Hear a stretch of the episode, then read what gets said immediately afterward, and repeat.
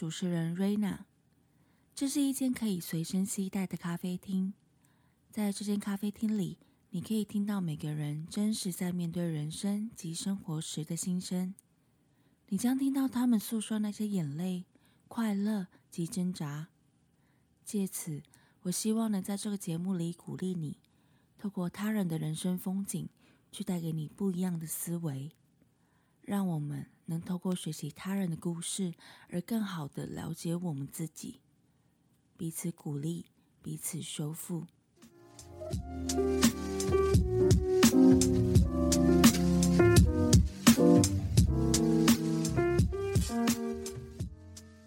嗨，你今天好吗？欢迎你收听，欢迎光临拥抱咖啡第十八集的节目，我是主持人瑞娜。这一集的节目内容呢，很开心能邀请到我的好朋友凯若来上我的节目。凯若目前是在亚太电台担任 DJ 的工作。那这集的节目内容当中，我们也会分享很多有关于 DJ 的日常，还有凯若是怎么样走上这个 DJ 之路的。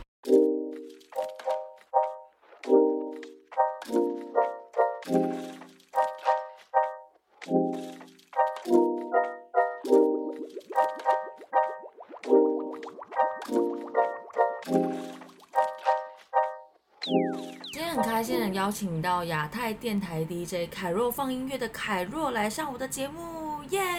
Hello Hello，我是凯若。好，那可以请就是凯若稍微就是自我介绍一下自己，就是最近在干嘛？最近在干嘛？是不是？对最近其实应该不是最近的事，应该也也做了这份工作一段时间。嗯那我觉得，嗯、其实我的工作我们叫做在电台里面的节目部。那很多人会以为说我是不是就是一整天然后去主持节目，然后主持完就下班。其实呢，事实上，如果你是在电台内的 DJ 呢，是没有这么好的事情，就是你需要其实有很多很多的其他节目不相关的企划的东西啊，或者是你自己要负责一些特约的 DJ，所以这些的部分都是属于就是你在电台里面工作的一些内容。那 DJ 呢，就是说你在电台里面工作，但是你有一个部分是需要负责 DJ 节目主持的部分，那那就是我一天可能工作八小时里面的其中两小时要做的事情。嗯对，这大概是我的工作内容这样。嗯嗯嗯，所以其实他的工作内容不是只是我们以为说可能只是去放放音乐这样子。诶，那你可以跟我们讲一下，就是你节目的时段吗？我节目的时段是周一到周五的下午一点到三点。那我们的电台是 FM 九二点三。那因为呃现在使用收音机听广播的人其实是开车族比较多，那又会受到一些频段的影响，所以现在大部分如果你想要收听广播的话呢，都会建议你可以直接在网络上面搜寻，会比较快，而且呢也比较稳定的可以听到我们的节目。好的，好，那我想问一下凯若，就是在你就是成为正式的就是电台 DJ 之前啊，你做就是哪些努力，就是朝着这个方向前进？好，其实这个要从这个一个八九岁的小女孩说起。哦，这个呃，这份工作其实是我很小很小的时候的梦想。嗯怎么说呢？其实我从很小的时候，我就是一个独生女。不是不是说很小的时候，是我就是一个独生女。然后我很小的时候就是一个很喜欢讲话的人。嗯嗯嗯，但是因为小时候我我的家人，可能像我的妈妈，她小时候就会需要去上一些在职专班的进修课程，嗯所以基本上晚上回家的时候，没有什么大人会跟我聊天。嗯对，然后所以我就习惯性做一件事情，就是我妈妈会给我一台那个小朋友用的录音机，哦，然后我就会对着那个小朋友录音机，然后开始讲话，我就会把我今天要讲的事情就是一大堆，然后我可能嗯。就是会自己拿那个麦克风呢，就说：“亲爱的妈妈，我跟你说，今天怎样怎样怎样。”我就讲一大堆话，然后讲完了之后呢，我就会放在那个时候还是那种卡带，嗯嗯，就是那种四方形卡时代带，的眼泪。时代眼泪。然后我就是小时候是录在那卡带里，然后录完之后呢，我就会跟我妈妈说：“妈妈，我今天有录，然后你可以就是等一下去回来之后你要听哦，因为嗯我妈有时候她上那个在职专班，她回来都很晚，然后她同步要上班，然后照顾小朋友，然后又要那个同时就是要做这些的在职专班的大学的一些报告论文，其实很辛苦。嗯对，那所以这个东西就开始开启我会自己对麦克风说话。嗯，然后？呢，说一说之后，因为小时候我家住在戏子，嗯，你知道戏子最著名的一件事情就是淹水。哦，淹水的时候会怎么样呢？就是没有电视，嗯，那那个时候也没有什么网网络啊、电脑都没有那么发达的时候，嗯所以那个时候呢，我们家就会听收音机，因为每一年都会淹水。哦，然后呢，就是听收音机的时候，我就觉得哇，收音机是一个很迷人的东西。哦，因为呢，为什么呢？因为收音机里面会听得到我喜欢听的流行音乐。嗯嗯嗯那除此之外呢，里面那个讲话的姐姐或是哥哥，嗯就是可以跟你聊天。嗯，啊，他好像就住你家旁边，然后都可以跟你聊现在的时事什么的。嗯所以从那那时候开始，我就觉得广播这个产业，或者是能一直对麦克风讲话，是一件很有趣的事情，很有魅力的事。所以就此我就开始了我的这个追广播之梦。然后我呃我就开始想说，哎、那因为我妈妈是老师，嗯嗯，她是教幼稚园的老师。然后我记得我在呃要升小一的时候，我们会上一个东西叫正音班，嗯嗯所以我从小从很小就是。可能因为妈妈是老师，她就觉得你讲话不可以乱讲。哦，我讲话绝对不可以有那种，呃，台湾国语啊，或者是应该卷舌不卷舌。就我妈妈会对这件事情非常严格，所以从小我就知道有一些讲话的时候要卷舌的地方，就是要认真的卷舌。嗯然后有一些讲话口条要清晰，让别人听得懂的地方，就不可以含糊带过。嗯这件事情在我们家是一个很正常的事情。哦，对，然后呃，一直到我长大之后，我就决定说，那我的工作一定要是跟这东西有关的。嗯所以我 大学我就读了传播的科系，在大学我就开始做校园的电台。嗯那校园电台是一个非常好训练你的嗯做节目企划内容的一个平台。嗯嗯，所以那个时候我就开始预备自己，我就开始做了好一整年的节目，嗯五十二集，哦，每个礼拜一个小时。哈，然后就不同的累企划吗？都是不同的吗？嗯，基本上就是它就是给你一个节目时段，然后你就要，因为大学它是用预录的方式，嗯。那你就是要把你的节目计划五十二集，就学校要收你的计划书，嗯。然后呢要收你播了哪些歌，然后讲了哪些故事，嗯。那所以那个时候就嗯用一年的时间把我做节目的基础，大部分都在大学时间累积起来。哦，所以五十二集都要写不同的企划哦，对，就是很痛苦，真的很 真的蛮痛苦，痛苦的，真的很痛苦。哇，那你就是怎么讲？你有没有就是在这五十二集的内容当中，你有没有哪几集觉得自己是特别用力才想出来，或者说你觉得特别有趣的？我觉得，嗯、因为那个时候我是跟我的一个同学，我们组成了两个人的 partner，嗯然后我们做的节目主题都是跟戏剧有关系，嗯所以其实当时候我们在想企划这件事情上面的时候，已经有一个定调的方向，所以就不会那么辛苦，好像我每一周要重新来一次。嗯。但我觉得最辛苦的地方就是你会没梗，嗯嗯嗯。或者是有很多时候是因为我们同时有课业要兼顾，然后每一周要让节目，然后嗯。你除了让节目之外，你还要去找音乐素材，嗯嗯嗯。跟一些就是可能脸书的经营。嗯。所以那时候我觉得印象很深刻的是，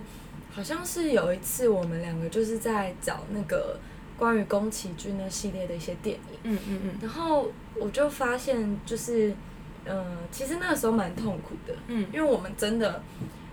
就大学生的角度而言，我们并不会有太多太多的时间，就是努力的去钻研好一部电影或一个戏剧节目之后，我才回来讲介绍这些节目。可是我们那个时候有很多时候其实都是两个人分工，就是可能他找两个，我只要两个，因为我们节目单元里面会有就是呃电视剧的，嗯。然后电影的，然嗯后会有可能当当周或当期间的一些，嗯，可能展演资讯啊，或者是嗯。舞台剧资讯。然后我记得那时候我们就是在在找那个那些就是关于动画啊，或者是每一周要定时交这些东西的时候，就差一点就是我都觉得我要跟我同学拆伙，因为真的太赶了。嗯，然后有的时候可能我漏掉什么，或者呃，大部分都是我漏啊，他没有什么漏。然后我就那时候就弄得很紧张，我就想说，天啊，会不会有一天他就是突然跟我说，你不要再做了，就是我自己来 handle 就可以了。气气，对，然后那个时候我们也曾经找过来宾，嗯然后甚至就是有好几次我们试过，就是可能我同学他他那时候好像是出国还是干嘛，嗯。但是因为我们寒暑假都要呃先录大概五集到六集，嗯然后我就去到处找我的朋友，嗯。找一些我身边口条很好的朋友，嗯。然后来救我，就救那一两集，就跟我讲话这样子，嗯就是节目中跟我一起录，跟我一起讲话。对，那反正那个时候，总之我觉得最辛苦的回忆就是要一直找内容。嗯，可是我不得不说，就是在那个找内容的过程里面，我们的就是对于戏剧的知识跟一些资讯量，就真的在那段时间被补充了很多。嗯嗯然后特别是当你去找一些，嗯，作品的作者，那些嗯作者他们背后为这些电影或为这些呃节目或者是一些戏剧作品他们的努力的时候，其实你会很感动。嗯嗯，你有的时候你会觉得，为什么这么好的影片或为什么这么好的作品，然后没有被看见，没有被看见，或者是很多人都只是用一种角度在看这些东西。嗯嗯嗯对啊，然后那时候就会觉得，如果有机会，我们也很想要访问得到他们。嗯，可是当然那时候很难啦，因为我们就是学生的嗯很小的作品，那我们也没有什么角度去邀约这些大导演们来。嗯可是确实在那段时间，我们两个人都对于很多的戏剧或者是音乐跟戏剧、音效戏剧之间的那种关联性，我们自己确实学到了好多东西。嗯，那你那个时候就是因为你们的主轴主要是戏剧嘛，可能电影之类的，然后那你那个就是你刚刚有讲到有些作品，感觉得很可惜，怎么没有被看见？是有没有哪一些？我现在有点失忆，因为有点久远，那是大学的事情。嗯我现在真的有点忘记，因为真的太久、太久了。嗯，但是，对，真的太久了。太久了，我现在嗯真的有点难想起。但是我但反倒这件事情我，我想到一件事情，就是，呃，我们的，因为我现在在电台工作，嗯。在电台里面就是另外一个领域，就是我们会实际上碰到发片歌手，嗯。我们会实际上碰到电影或是呃舞台剧的表演者或嗯。导演，嗯。这些就真的有很多让我很印象深刻的故事，嗯。所以我可能可以就这个角度来跟大家分享，因为我大学时间真的是忘记，真的是原谅我，我忘记大学的时候到底都是些什么。对，嗯，我记得印象很深是有一个音乐人，嗯。他的故事就是说，他其实他每一次在呃写歌的时候，嗯他都会实际的，就是去体验。像很多歌手，他们不是都是要写一些感情的故事嘛，嗯嗯嗯他就会去谈恋爱，啊，或者很多歌手他就是呃需要去了解某一些人，他们那个。那一个领域的人，他们的故事，他们就嗯真的会去体验，或真的会去实地走访。嗯然后我记得，嗯、像有很多的歌手，他可能没有这么的红，嗯。可是他却会在这些的事情上面做很多的功课。嗯。像前阵子有一个歌手，嗯、他他确实在整个的演艺圈跟很多的呃听众的面前，不是有太好的印象。嗯嗯。但我觉得为了保护他的缘故，我不要讲他的名字好了。嗯嗯嗯。然后他就是他后来就拍了一部微电影，嗯，那微电影就是以他在网络上被霸凌的角度做的这个微电影。哦，但是坦白说，你一开始看到那个微电影的时候，你会觉得，好，他可能有很多技术层面上可以再加油，可是嗯他的很多的故事性是会让你觉得。一个艺人歌手，他要用这样的角度出来讲自己的故事，是很不容易的。嗯嗯，对，那这件事情就会让你觉得他是确实在这件事情上面很努力，然后会很感动你的，因为你知道他可能也很努力想让大家看见他，但是因为他可能有很多过去负面的新闻跟消息，已经有点洗掉了他嗯想要做作品的这种心情。对，嗯所以有的时候在这些故事里面，确实是会让人觉得，嗯，我觉得每一个领域，当然每个行业都有他很努力的部分，可是嗯有很多的时候是我们没有看到的。对啊，对啊或者是我们以为哦，歌手就是你唱唱歌，然后你发片就结束了。嗯但实际上，在这些东西的背后，或者是呃，当他要发片之前，这些的预备跟努力，或发片之后，他还要去看大家的反应。嗯我觉得这件事情是真的真的很辛苦，但这也是我觉得我们在做这一行，我们可以嗯、呃首先理解到，或者是实际碰触到这些人的时候，你会觉得很被他们感动的故事。嗯，对，而且很棒啊，因为你真的可以实际的，就是接触到他们。哦，那个东西会是更不一样，就会更真实，因为你可以直接就是，因为我觉得有时候可能他们发片或者什么，你你会对他有一个想象，可是实际接触到又是另外一个，没错。对，嗯像我上次，对，像上次维利安有来我们电台，嗯他，真的是真的少女心大喷发，就是，但是我那时候是，呃，其实也是因为他来了电台接受专访，我才比较认真的去了解他整个的专辑概念。嗯就是我本来都以为就是这种大名鼎鼎的歌手们，嗯 他们写的歌曲，大部分是他们在音乐库里面，就是可能嗯一个月出了十首，然后好像一百首歌，然后特别去挑十首出来，然后出专辑。嗯但我后来就发现 不是诶、就是嗯有很多歌手，像前阵子我访问胖胖团也是，他们就是什么？他们就是他们的生命刚好在那段时间经历了一些事件。嗯。像维里安，他可能就是经历到嗯家人之间，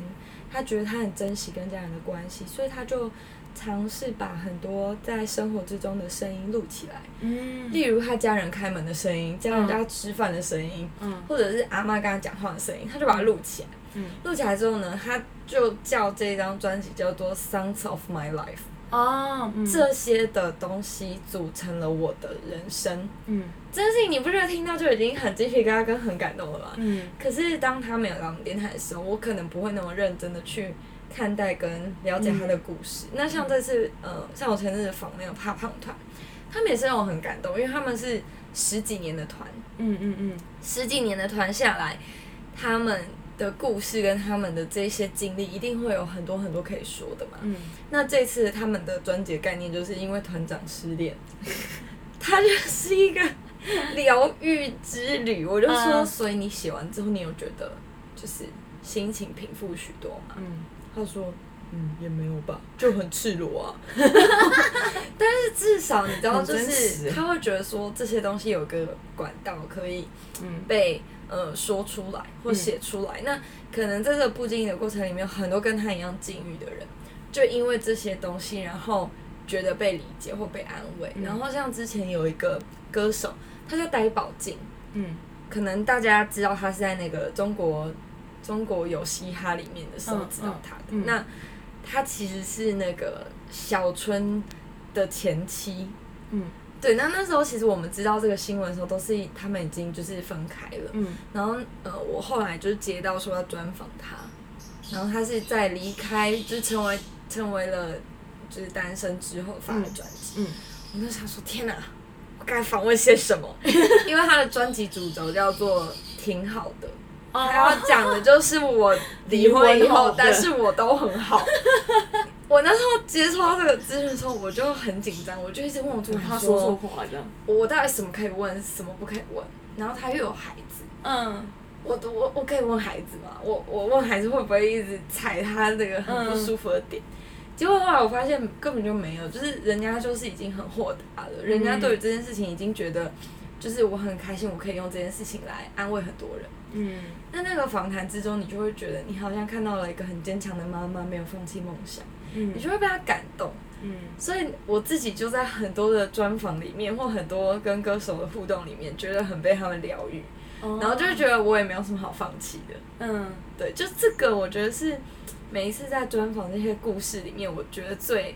精彩，跟我我自己会最敬佩他们的地方。嗯，对很棒哦，可以跟他们有一些真实的接触，真的是很不错哎。而且有有一些人就会，嗯、但看人啦，不会所有，就有一些真的会很像你的好朋友，嗯，就在那个很愿意聊跟你对那聊的当下，你会觉得、哎我们是不是认识十年？就有些歌手真的是这样子，很有趣。嗯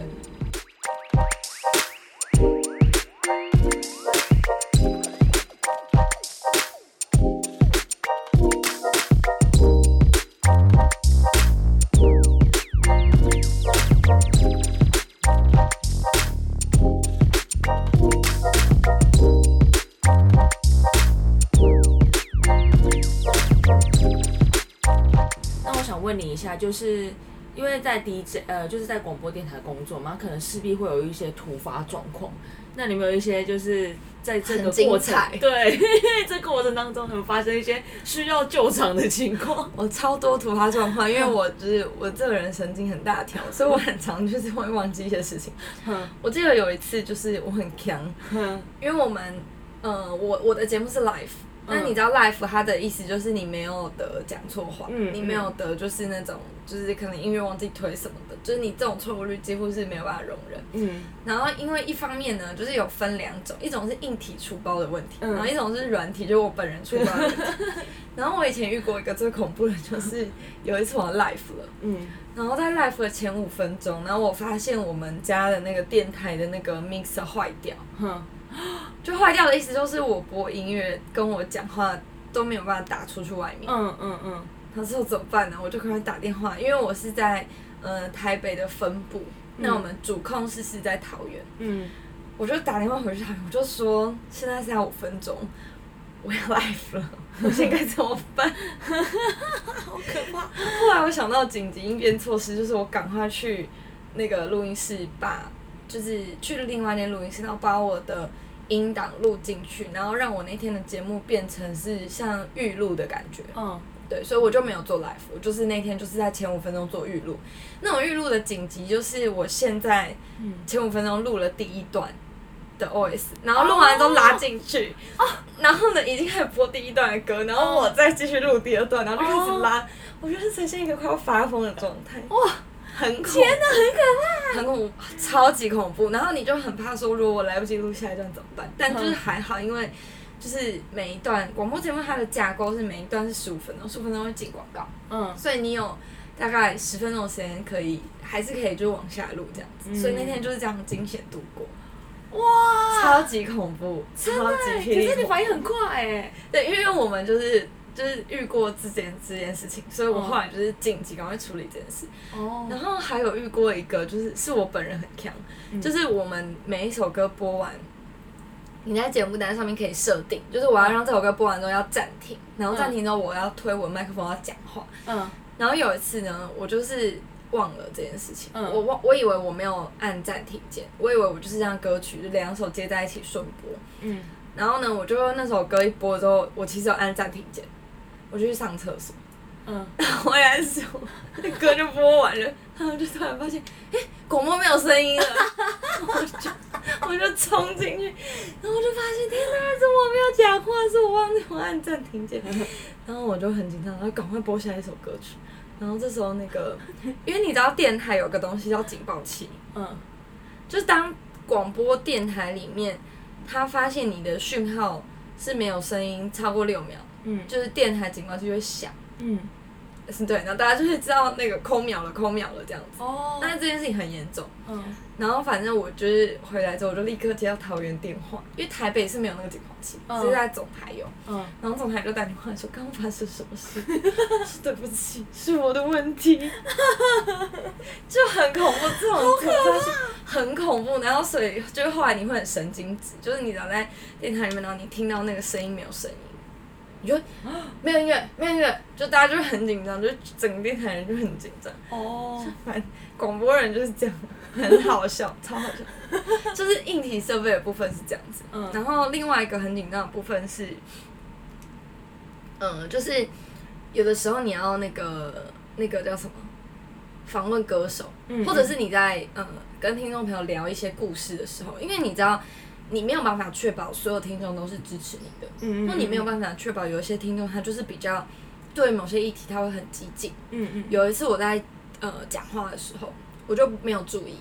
我不小心讲了内地这两个字，嗯。哇塞，那个听众整个俩拱，他就去粉丝团说，为什么要说我们是内地？嗯。为什么要说大陆是内地？他们跟我们是不同的国家，为什么要讲内地？嗯我那时候吓呆，因为我从来不知道我会踩到这么严重的嗯政治的议题。然后后来我主管就告诉我，才知道说哦，因为内地是呃很多的艺人，他们为了要去那边工作，所以才会这样子跟大陆人说那是内地。嗯但实际上对台湾人来说，你说这个东西是很禁忌的。嗯然后像前阵子有一个最近期的，我是觉得最错愕，就是我要我在节目里面讲说，我带我的家人出去玩，那因为那个出去玩，他是去一个那个不能够带狗狗去的地方，那我们家有两只狗，那我们就。把狗狗放在家，但是实际上时间并没有很长，就两天一夜。然后我们食物那些我们都有预备好这样子，然后我们把它们处理好才出门。然后我就讲这件事情，然后那个听众就很生气，他就去电台留言说，为什么你们 DJ 教别人这么做？嗯就嗯说为什么可以让你的那个狗狗自己放在家里面好几天，然后 DJ 自己出去？他说你到底在想什么？然后我那时候就有点吓到，因为我就想说，呃，可能对我们来说只是过了一夜而已，可是对他来说的定义是好几天。嗯嗯嗯然后后来就是知道说，其实，在做节目上面，嗯、真的是话不能乱讲。嗯嗯，因为有的时候你你为了，呃，你很自然你要表达一些东西，可是你就会忘记要修饰。对那你少了这些修饰跟多想几秒之后讲出来的话，就会很危险。嗯对，所以这个就是你真的在危机处理上面，你要非常非常小心。嗯这这个是无可避免的。对嗯，哇塞，因为你的，而且尤其是你的 live，你的节目又是 live，对啊我觉得 live 真的很难怖救哦欸，烂服超难救。完全超可怕的。好，那我想问你一下，就是你在呃这个过程当中，你有没有发生那种就是超级挫折？哦，我最近有挫折。你最近有挫折吗？怎么了？我我觉得那个挫折是这样的，就是说，因为你在做广播节目的时候，很多时候，嗯、我们不像 podcast，嗯，podcast 它就是以说话为主轴的节目内容，嗯可是广播节目它其实是一种陪伴的感觉，嗯嗯嗯陪伴的感觉就是我今天在嗯工作，或者是在嗯。那个开车的时候，我会就是需要有一个声音的感觉，然后又可以随时有资讯，然后又可以随时随地可以有一些这个音乐好听这样子。嗯嗯。那所以变成讲话讲内容不是你的主轴，嗯嗯嗯，但我觉得我好好奇有一段时间，就近起来有一段时间最挫折的就是，我讲的内容很多时候会不被我的主管们接受。嗯嗯，我指的接受是，例如像现在很多流行用语，或者现在很多就是社群媒体上面会很流行，就是 IG 上面很流行玩的一些东西。然后嗯我每次讲这些东西的时候，他们就会跟我说这个是什么，听众会听不懂。哦，但我就会很挫折，因为我觉得，嗯，我的角度是 DJ 的角色，本来就不是只是能够，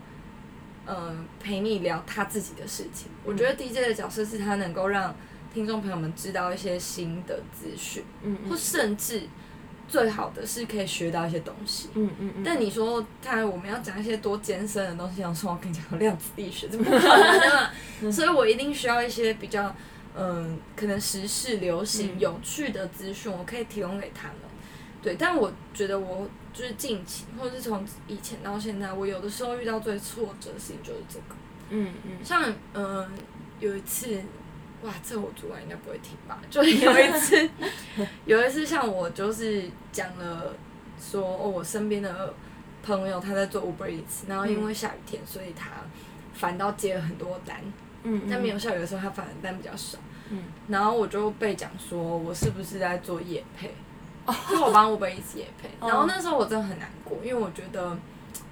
我怎么可能做这件事情？嗯然后再说 Uber Eats 也不会理我啊。嗯，我就是小电台，就是一个小 DJ，他干嘛理你帮我夜配？嗯然后那时候我就真的很难过，我就觉得，嗯，有一些时候，因为在这个圈子里面会有一个现实面，就是嗯。大部分在线上的，或者大部分在这个圈子里面的人，他们都是在广播领域里面有一些产业的，嗯。他们可能都是做了十年以上的，嗯嗯嗯。那你不能否认他们在这个专业上面的一些，他们就是真的有他们的专业跟嗯。他们比我们厉害的地方。可是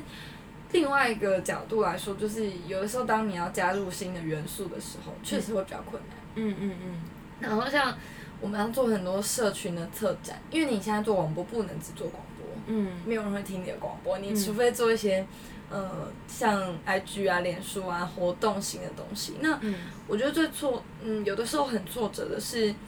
你想要提一些很新颖的 idea，可是可能你的公司不一定会接受，嗯因为他们的角度会觉得我们的主业是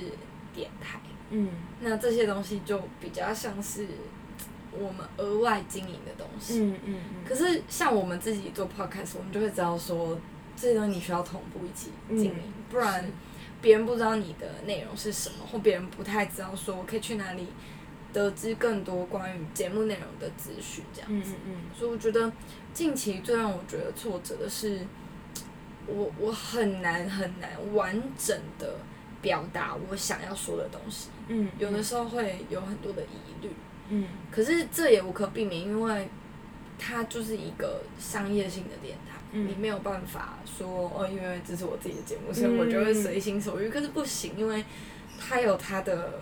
规格，它有这个电台它的 style。嗯对，那我觉得这件事情可能是我最近期就是遇到我自己觉得还在找方法的一个一个问题。对。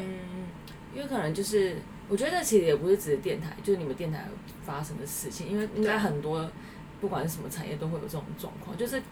某某个程度上是，因为我觉得现在可能很多 podcast 嘛，所以就会变成说这有点像是转型，就是你要不要稍微转一点点对的一个拉扯，所以他们可能就会觉得很不舒服，这样，我觉得为什么你要，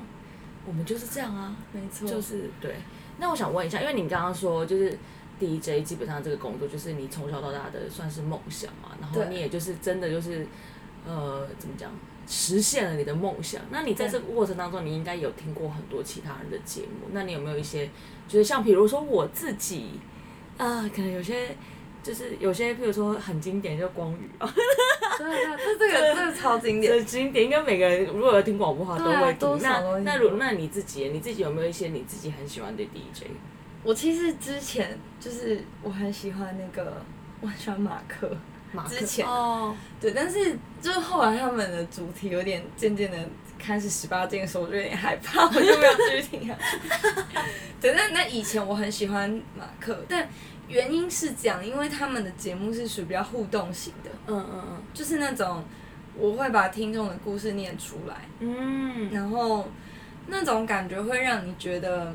好像这个世界上有很多的人，他们有很多的事情或很多的故事藏在心里，可是他们又不敢说出来。嗯嗯，但是有一个代言人帮他们说出来，甚至说出来之后，这个故事听起来就不会那么的悲惨或是难过，嗯。因为马克、玛丽他们就是两个很很好笑的人，所以他们就会尽量把所有他们听起来很悲伤或者是比较呃腔或者是比较特别的故事，他们就会用一些比较诙谐的方式讲过去。嗯那我觉得这件事情就会让我觉得可以做这样的角色的人是很特别的。嗯嗯，对，所以我那时候很喜欢马克、玛丽他们的原因，是因为他们很擅长把一些很难过的故事，就是说分手的故事或被劈腿的故事，他们很擅长把这些东西讲的很很好笑，很好笑。那可是他的好笑里面又不是取笑别人，他的好笑里面是属于那种没关系，我站在你这边的那种，就是你会觉得我的故事虽然被人听了，可是有人默默的支持我的感觉。嗯嗯嗯，对，所以那时候我每次听马克玛丽的时候，我觉得最有趣的是这个。然后因为他们又会有一些他们自己的时事，或他们自己的对于一些现在时事的一些见解，然后这些东西会让我觉得，嗯，这两个人很生活在我的旁边的感嗯觉。嗯嗯。对，所以我自己呃前阵子或者是说之前听广播的时候，其实我很喜欢听马克玛丽。然后另外就是当然那个有听有听一点点建恒哥的节目，嗯对，因为建恒哥他就是一个，如果你认识他，你就会知道他是一个非常非常对朋友很好的人，嗯。所以他才有个绰号叫大好人嘛。嗯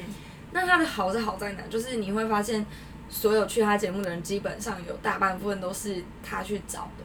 嗯，像我们专访或什么都是公司排，然后排的时候我们专访。但像他就是他就是会很强硬的说，我想要帮某某歌手，所以我要访问他。哦，对，然后所以在那个里面，他就会还蛮直接的聊到说，这些人他们可能在出道或者是在呃经营他的作品的时候，他们实际上的心境。对，所以以前有一段时间也会听那个大好人的，会听建恒歌，然后会听那个马克，嗯，对，嗯。这这这两个算是比较真的比较我在听的。嗯，然后后期就是开始听 podcast 了，对，就这比较真的很近期的。嗯，好，那其实你自己现在也有一个 podcast，、嗯那你可以跟我们就是分享一下你的 podcast。我的 podcast 叫做凯洛播音室，然后我们的也可以在 SoundOn、在 Spotify、在 KKBox、在嗯 Apple Podcast 都可以找得到。嗯那我自己的嗯 podcast 这次我我的经营的想法跟我的出发点很简单，就是因为当我开始做了专访的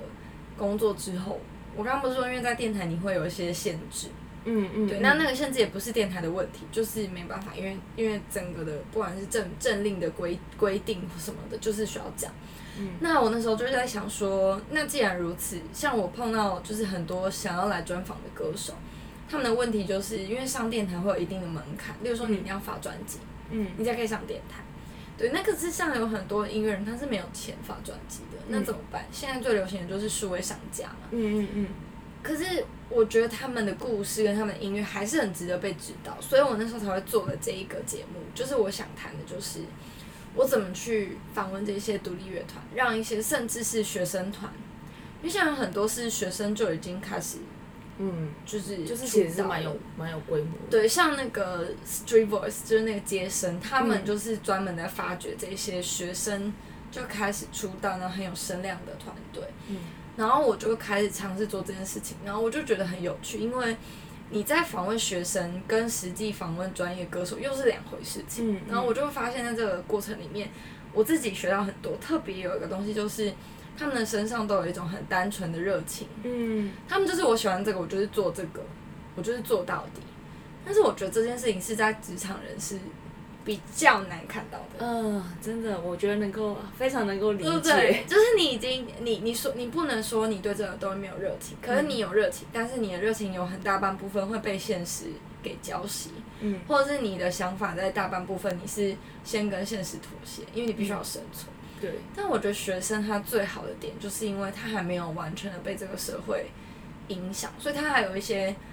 可以想象的空间，跟嗯不那么受拘束的空间。然后我觉得这个是我自己在做新的呃 podcast 里面，我自己有一个让我最开心的事情。然后我的 podcast 里面也会讲一些，就是关于我的对于应该说人生，或对于一些职场。或是跟人相处之内，我发现的一些状况，然后我可能就会在节目里面谈。嗯，然后我的我的 IG 账号大家可以发了，我觉得 IG 里面也会固定那种发文。像我近期发了一篇，就是谈谈何谓成熟的人。对，然后这个有很多很多很多很多事情可以谈，但是嗯这就是我可能近期对于人生或者是人跟人相处的一些体悟，我就会写在里面这样子。嗯，而且这个节目就是你自己比较可以做自己。对，我就会一讲话，我也没有要播歌的意思，也不能播歌，对，因为就 podcast 嘛，对，所以就是大家可以就是都都来听听啦，对，嗯，大家可以支持一下，就是凯若的 podcast。支持一下 播音室哦，有，而且我刚刚你刚刚讲那个就是学生，就是他有那种很很单纯的，就是他想要去做到底的那种心。我觉得真的哎、就是像我最近也是有一个，嗯，应该工作上面，然后就有碰到一个女生，然后她她也是跟我一样是高雄人，然后她就是来台北追她的就是演员的梦，然后我那个时候就心想说，我觉得好羡慕她哦，就是我好羡慕她，不是说。她现在就是真的有在做演员这件事情，是她可以很有自信的讲出来说，就是我要来这边做这件事情。对。然后我就觉得说，天啊，就是这个很单纯那种勇气，什么好像有点离我有点遥远。对对，然后我就觉得很羡慕他，就是很有自信讲出来的那个神情。嗯，对，然后我就觉得，嗯，就是我是不是也要 好好的那个？没问题，我们我们就是一起努力啦，因为我觉得这件事情就是所有的人就是不管你工作或做什么，就是到某一个阶段，你都会需要找寻，就是你到底做这些事情的意义是什么。嗯，真的。跟就是你这一生到底就是活着，你要追寻这个目标，那这个目标到底对你这一生来说，为什么那么有价值？嗯，对，因为就是就是不是最近很红，就讲过什么月收入二十五万怎么花钱的嗯嗯东西，嗯然后就是我就看到很多人开始发表一些文章，那自己听完之后就会觉得说这些文章都很好，可是。回过头来，就是很多人说嗯二十万财富自由，但是我跟你说反过来说，就是你没有钱也是一种财富自由。这是马克说的啦，就是你你知道有财富自由有两种，一种就是你超级霹雳有钱，你就有财富自由；嗯，另外一种就是你完全没有钱，你也会很自由，因为你就是完全没有烦恼钱怎么花问题。嗯，对。但是这些东西都只是，就是因为你在生活上面，或者是你在生存上面，你会需要一些人嘛，就是你会需要一些物质上的满足。可是实际上到头来，你就会发现，你追求这些东西的背后，都是因为你的心灵需要找到一个我这一生的意义跟价值，所以我需要为这些东西努力。嗯，对，所以到那个时候的时候，就是钱，我觉得已经不是好像我们最在乎的东西。但我们现在还没，我们现在还是很在乎钱，对，所以现在很需要钱，还是很需要，很需要，还是需要生存。现在是需要生存的问题。但可能到一个年纪的时候，我们就会开始觉得，哎、钱就是一个，你知道，我已经财富自由。希望那一天赶快到来。对啊，对啊，就很好笑。但是的确啊，我觉得这个问题也是蛮值得去探讨。就是我觉得应该是说，你要怎么样去看待金钱是，你怎么花是还蛮重要的。就是、嗯就像你讲的，就是我觉得很多时候你你会想要那么多钱，某个程度上是因为你跟别人比较来的。比如说，好像最近那个 iPhone 开开始就觉得说别人都有了，好像我没有，很可怜。这样对啊，对，可是当你就是在，就是当你越看别人有拥有一些什么的时候，你就开始觉得好像你真的很缺少那些东西。可是其实你仔细想想，你真的有需要那么多东西吗？对啊，就是其实现在也活得很好啊。对啊，但但对，但就是你知道，现在这种社群媒体这样一直洗一直洗的时候，不自觉你就会觉得我好像很需要那个东西。对，就是很冲冲就冲动购物，就会开始真的真的对真的，下次就是我之前有看到一篇就是文章，他还是讲说就是。他那个文章某个程度应该在讲，就是有关于理财啦。但他他，我觉得他提的观点很好，就是你要买一个东西的时候，你要去想想，就是你可不可以买，比比如说假设 iPhone 好，现在那 i iPhone 十二 Pro，、嗯然后是三万多块对，你要去想想，你买这东西，你可不可以一次买两只？嗯，就是如果你有办法一次买两只，才代表你有资格花那个钱。哦，我会觉得，哎、这个好像也蛮是一个蛮可以思考的一个标准。嗯对啊，因为就是你可能可以买，可是你可能会，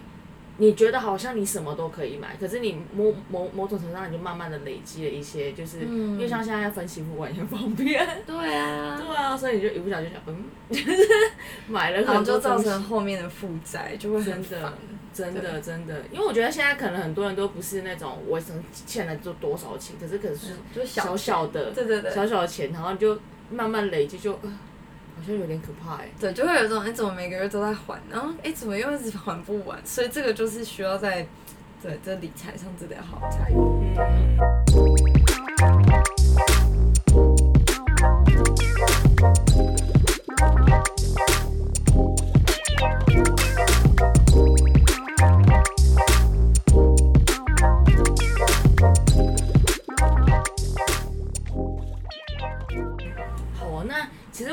一路走来，因为你，我觉得某种程度上，我觉得你算是蛮幸运的人，就是因为我觉得，如果你你小时候梦想是这个，然后你现在长大又有实现的话，真的真的是算蛮幸运的哎。对我真的是算蛮幸运，但是这个过程里面，其实我我并不是一毕业就做这份工作，嗯因为我其实那时候一开始。我大学时因我我做一年嘛，但坦白说那一年有一点消磨我对广播的热情。嗯，太太挖里面的东西。嗯，我觉得不是太挖，是因为我太就是同时嘎太多东西，嗯然后呃学校的电台节目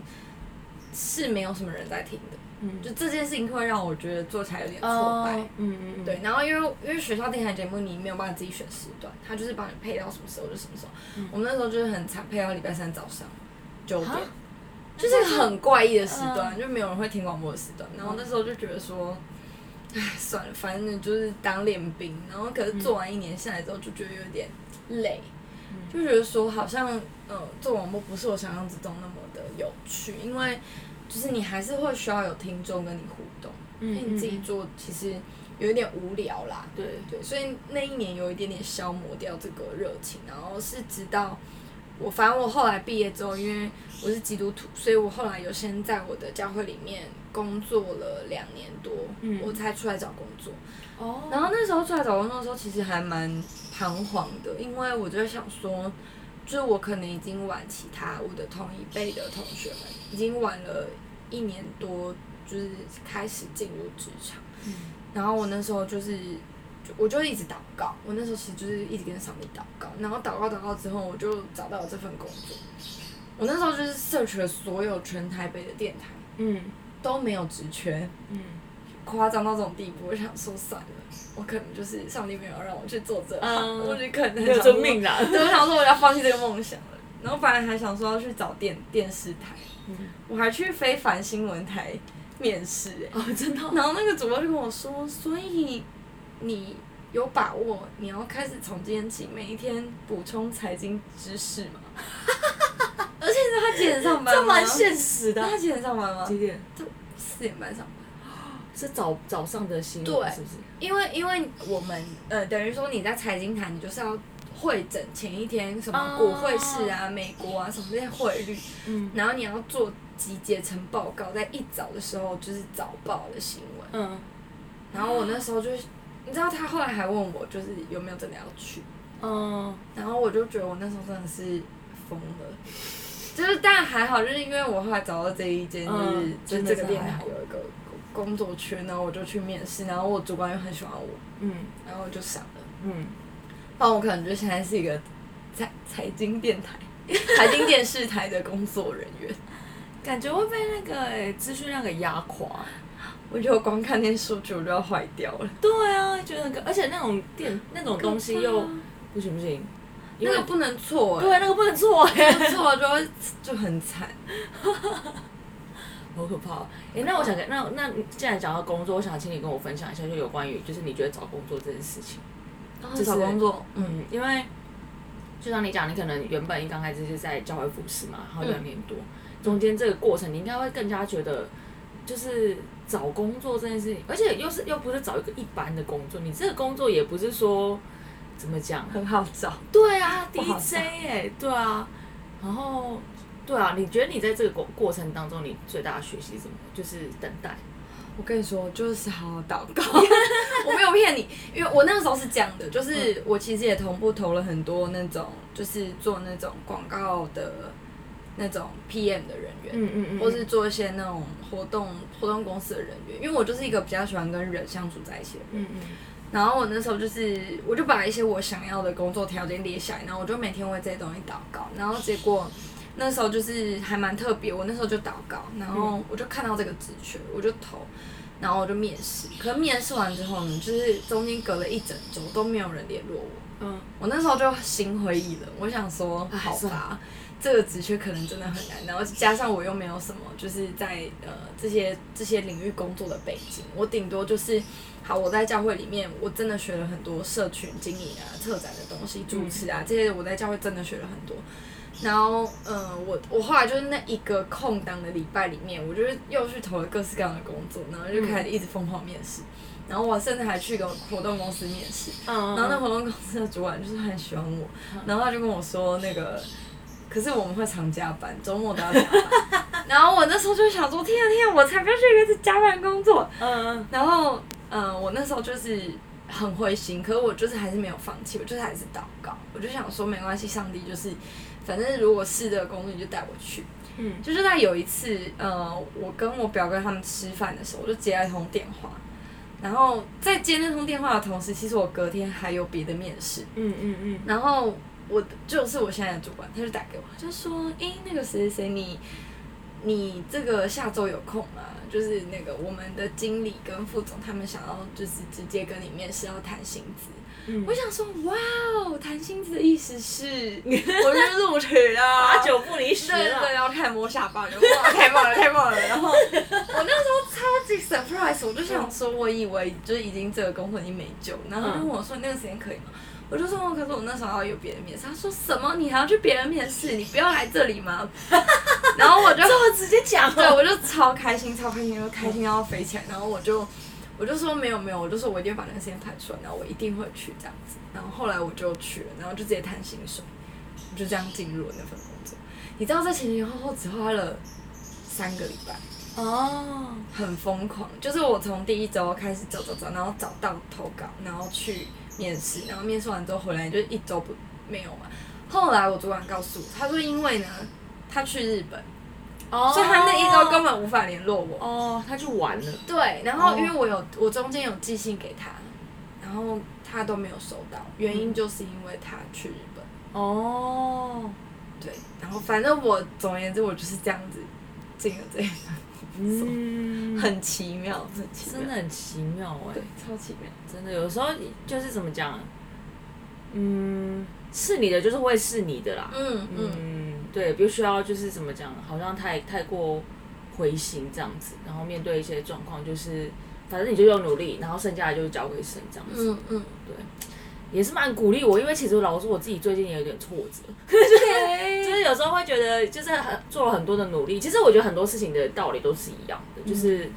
呃，你有些事情你做了很多努力，感觉很像是在徒劳，知道吗？就是你花很多时间，像没有用。好像没有用，然后可是可能就是不能放弃，就是越是这样子，你就越不能放弃，就是还是持续的要继续做这样子没。错没错，嗯嗯对啊，所以就是上帝，上帝真的会为我们开路，这是真的，这是真的，啊，好鼓励我。对啊，这是真的。好哦，好，那今天就是很谢谢凯若，就是今天来跟我们分享他的一些在工作上面遇到蛮有趣的事情，跟 还有很多啦，就是以后可以有机会还可以再跟对对对，然后也请大家就是可以的话，可以去支持一下他自己的 podcast，就是比较对他可以聊更多他的生活的经历，然后生命的历程，还有一些他想要就是分享给大家一些音乐人的故事，还有他们的作品这样子。像最近一集是那个嘛告五人，对，最近你在讲告五人，因为他们算是这一次那个进去讲黑马，嗯很多人都还不认识他们。真的，所以就是希望大家就是可以上一下，呃，也可以搜寻一下他的节目《凯若播音室》，然后可以去呃订阅一下他的 podcast，然后我也会把他的资讯就是放在我的资讯栏下面。然后如果有什么资讯想要跟他说的话，也欢迎就是直接跟他联系这样子。你可以直接私讯我粉丝页的。对 对，直接私讯他粉丝页。好，那今天很谢谢 Carol，谢谢耶